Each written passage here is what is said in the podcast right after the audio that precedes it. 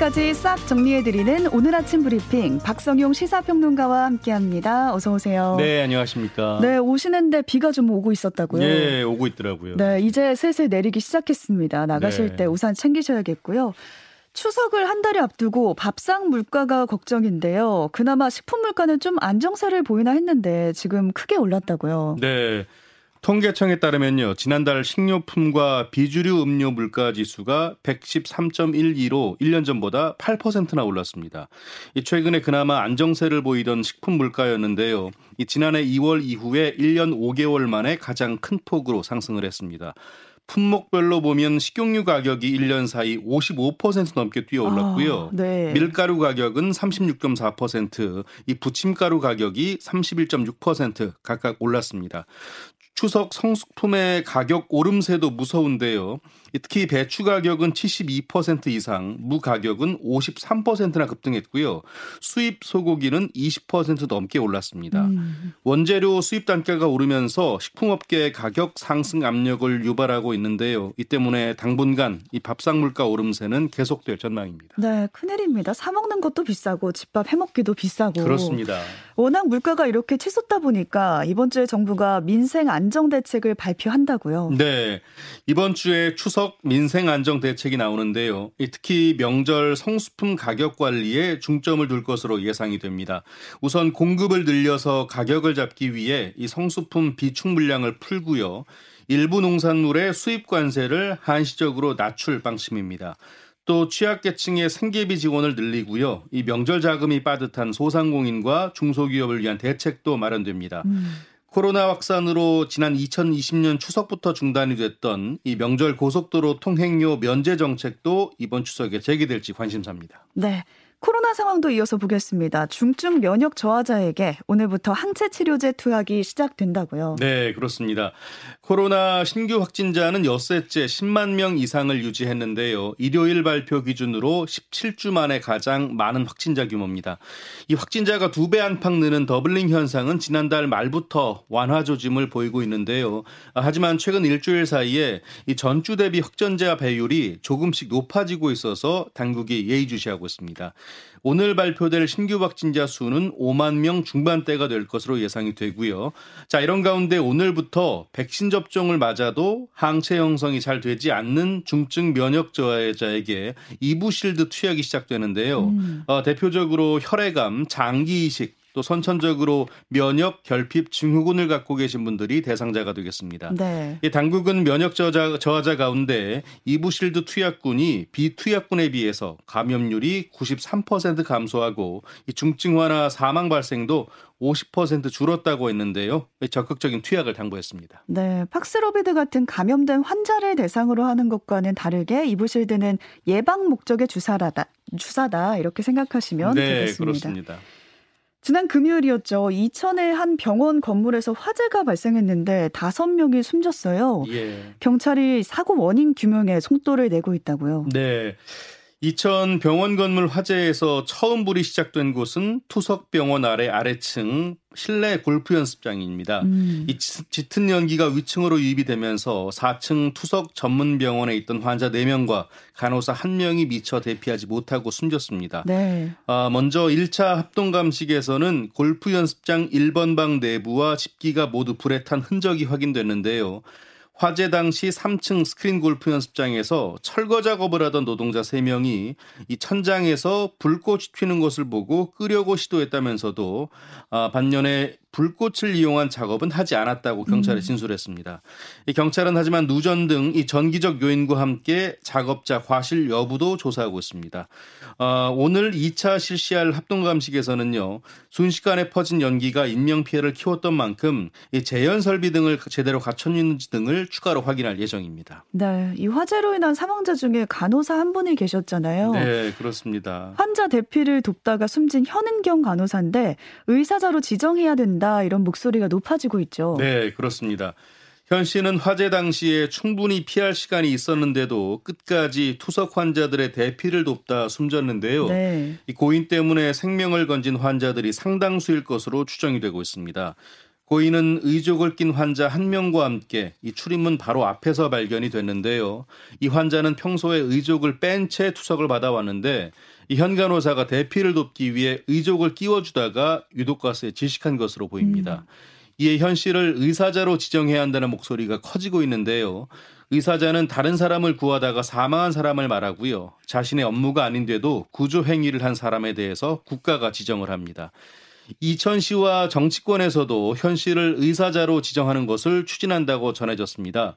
한덕수 국무총리와 김대기 대통령 비서실장 등이 빈소를 찾아 조문을 했는데요.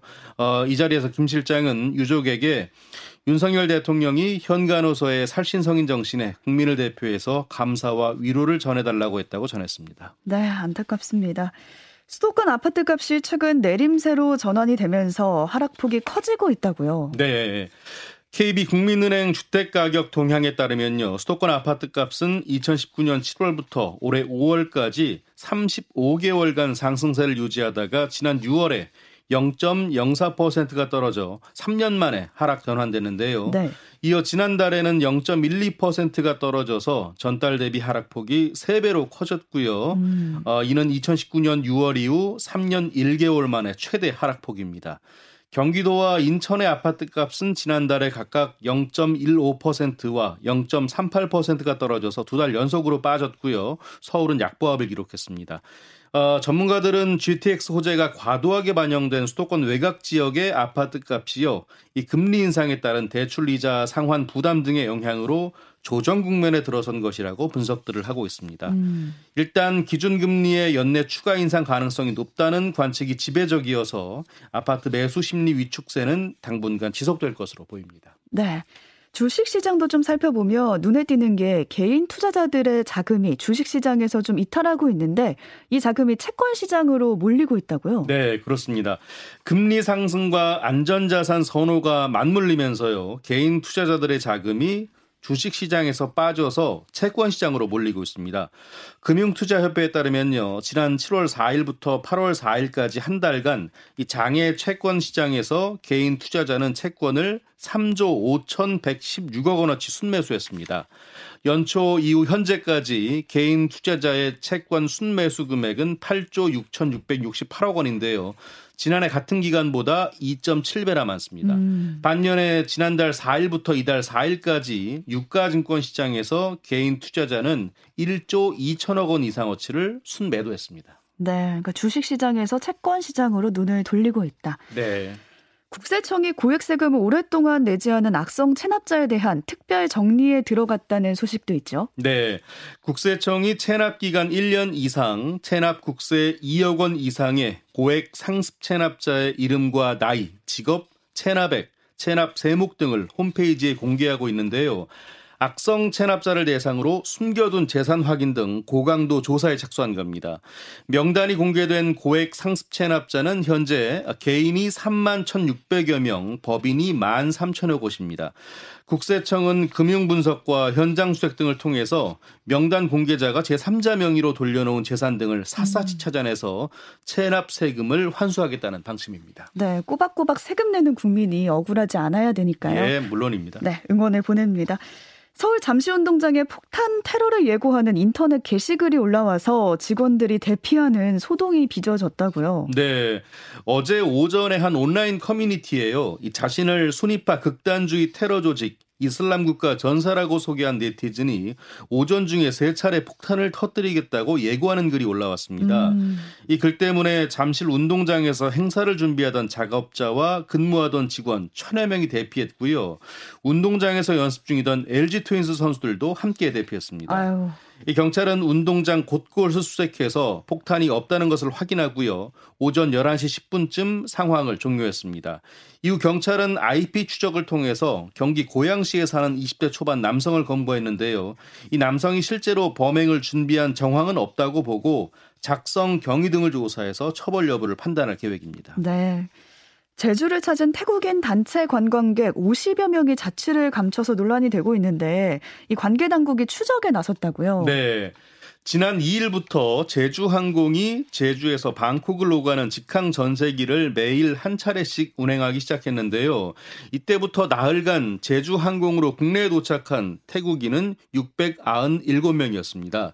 이 가운데 417명은 입국 목적이 불분명하다는 이유로 입국 허가가 나지 않았고요. 자, 그런데 나머지 입국한 208명 가운데 55명이 관광 도중에 사라졌습니다. 음. 특히 이들 중 상당수는 이 과거 전자여행 허가 불허 결정을 받은 이력이 있는 것으로 전해졌는데요. 네. 어, 제주 출입국청은 태국인들이 제주도로 우회 입국을 시도한 것으로 보고 추적을 벌이고 있습니다. 그러니까 제주도의 경우는 관광 도시여서 이제 전쟁 전자 여행 허가를 안 받아도 입국할 수 있기 때문에 네. 제주도를 통해서 입국한 거라고 볼 수 있는 건데 최근에 이런 상황이 좀 잇따라서 발생하고 있다고요. 네, 그렇습니다. 아, 단체 관광을 목적으로 제주도에 들어온 뒤에 잠적하는 외국인들이 최근 무더기로 발생하고 있는데요. 지난달 22일에는 이 무사증을 통해 제주를 방문한 몽골 단체 관광객 156명 가운데 25명이 잠적하기도 했습니다. 음. 이에 법무부가 최근에 제주도에도 전자여행 허가제 도입을 추진하겠다고 밝혔는데요. 참고로 전자여행 허가제는 우리나라에 무비자 입국이 가능했던 112개 나라 국민을 대상으로 현지 출발 전에 여행 허가를 받도록 한 제도입니다. 지난해 9월에 도입이 됐는데 이 과정에서 제주는 국제 관광 도시인 특성을 감안해서 적용이 면제됐었습니다. 네. 하지만 제주도는 우려의 뜻을 표하면서 이 시행 유보를 법무부에 요청했는데요. 국제 관광이 재개되는 시점에 악영향을 미칠 수 있다는 이유에서입니다. 음. 이 때문에 관광 활성화와 불법 체류 근절을 놓고 제주도와 법무부가 어떤 해법을 내놓을지 주목이 되고 있습니다. 네, 이면까지 잘 짚어주셨고요. 많은 분들이 아직 기억하실 텐데 지난 4월에 전남 순천의 한 골프장에서 익사 사고가 있었어요. 네. 경찰이 경기 보조원 캐디를 추가로 입건했다고요. 네.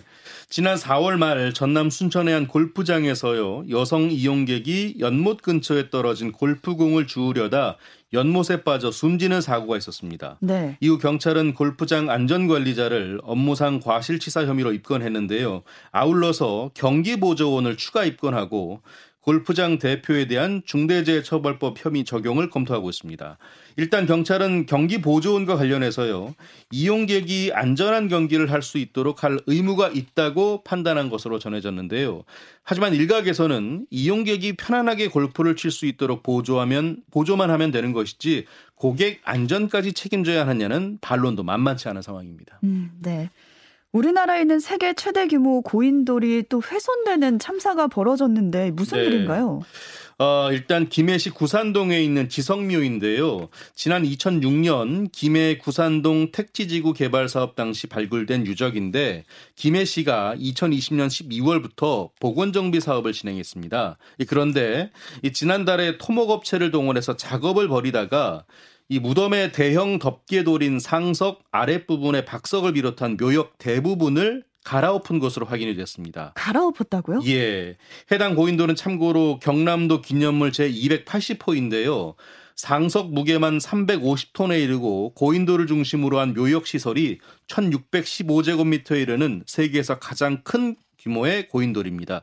어, 그래서 고고, 고고학자들 사이에서는 김수로왕의 나라인 가락국의 탄생 비밀이 캘 단서를 단서로 유겨지는 유물이기도 합니다. 음. 이 김해시는 파문이 커지자 입장문을 내고 이 경상남 경남도의 현상 변경 허가만 받고 문화재청 협의를 빠뜨렸다면서 어, 정비 사업 과정의 문제점을 시인했는데요. 이 그러면서도 햇빛, 비바람에 훼손된 바닥돌을 하나하나 손으로 빼서 고압 세척, 표면 강화 처리한 뒤에 다시 그 자리에 박아 넣었고 중장비는 쓰지 않았다고 주장을 했습니다. 네. 하지만 지성묘의 훼손 현장을 보고 온 이 문화재 위원들은요. 국가사적 지정의 선결 조건인 유적의 진정성과 역사성이 결정적으로 훼손됐다고 했고 이 원상 회복이 불가능할 정도로 밝혔다고 어. 하는데요.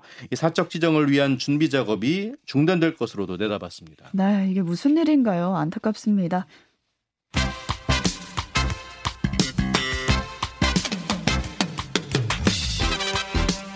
이어서 스포츠 뉴스 전해드립니다. 일본 여자 프로골프 JLPGA 투어에서 이민영 선수가 이번 시즌 한국 선수로는 처음으로 우승을 거머쥐었어요. 네. 이민영이 일본에서 열린 홋카이도 메이저컵 대회 최종일 3라운드에서요. 5원더파 67타를 쳐서 최종 합계 9원더파 207타로 우승을 차지했습니다. 아, 이로써 JLPGA 투어에서 통산 6승을 올렸는데요. 아, 이민영은 지난 2015년에 신장암 수술을 받고 필드에 복귀했는데요. 이듬해 KLPGA 투어 금호 타이어 여자 오픈에서 정상을 오르며 역경을 딛고 일어선 인간 승리의 스토리로도 잘 알려져 있는 선수입니다. 네, 또 전인지 선수의 소식까지 전해주려고 하는데요. LPGA 투어 시즌 마지막 메이저 대회인 ARG 여자 오픈에서 연장 접전 끝에 준우승을 거머쥐었습니다. 네, 전인지는 영국에서 열린 대회 마지막 날 4라운드에서 버디 3개와 보기 2개로 1언더파 70타를 쳐서 최종 합계 10언더파 274타를 기록했는데요. 애슐리 부하이와 18번 홀에서 4차 연장까지 치는 끝에 음. 아깝게도 준우승에 머물렀습니다. 네. 예, 전인지는 현재까지 LPG 투어에서 기록한 4승 중에 3승이 메이저 대회였는데요. 이번 대회에서 우승하면 4개 대회 제패로 이 커리어 그랜드 슬램이 되는데 음. 아쉽게도 이 커리어 그랜드 슬램은 내년을 기약하게 됐습니다. 네, 더 기대가 되네요. 여기까지 박성용 시사평론가와 함께했습니다. 고맙습니다. 고맙습니다.